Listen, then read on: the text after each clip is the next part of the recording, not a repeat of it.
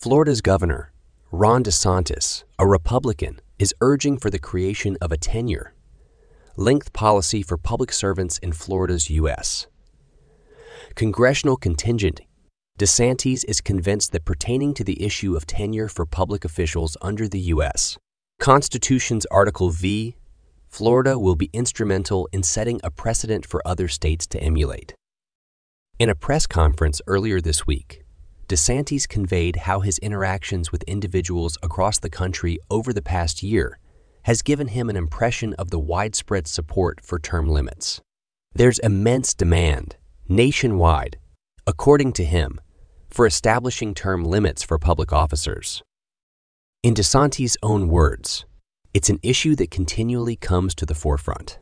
His recent visit to Indiana allowed him to confer with some senators there, gaining a fresh perspective on the congressional term limits issue.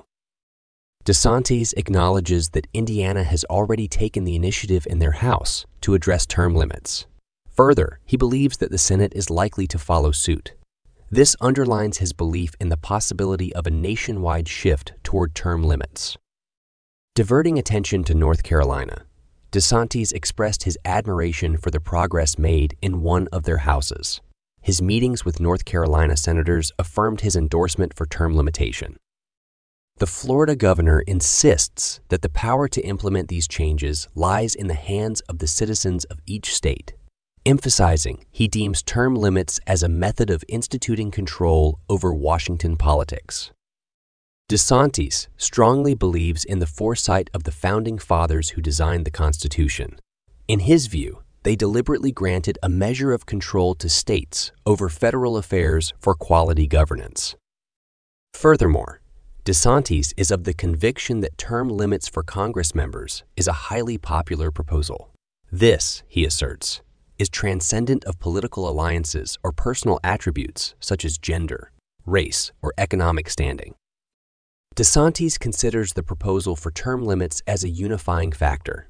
He believes that irrespective of a person's political leanings, their gender, race, or financial status, the idea of term limits for Congress members resounds positively.